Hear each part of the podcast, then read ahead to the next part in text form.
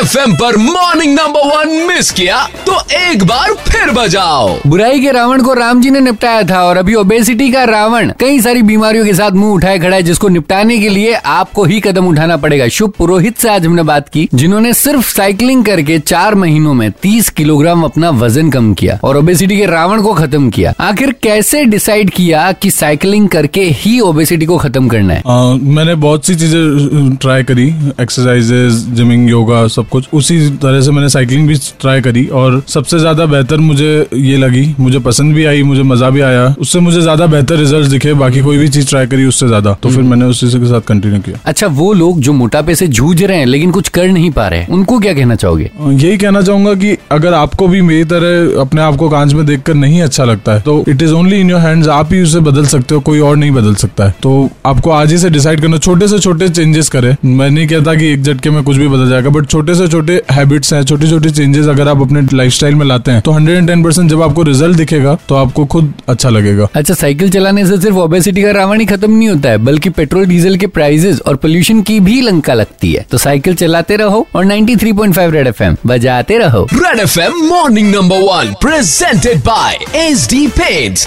a symbol of quality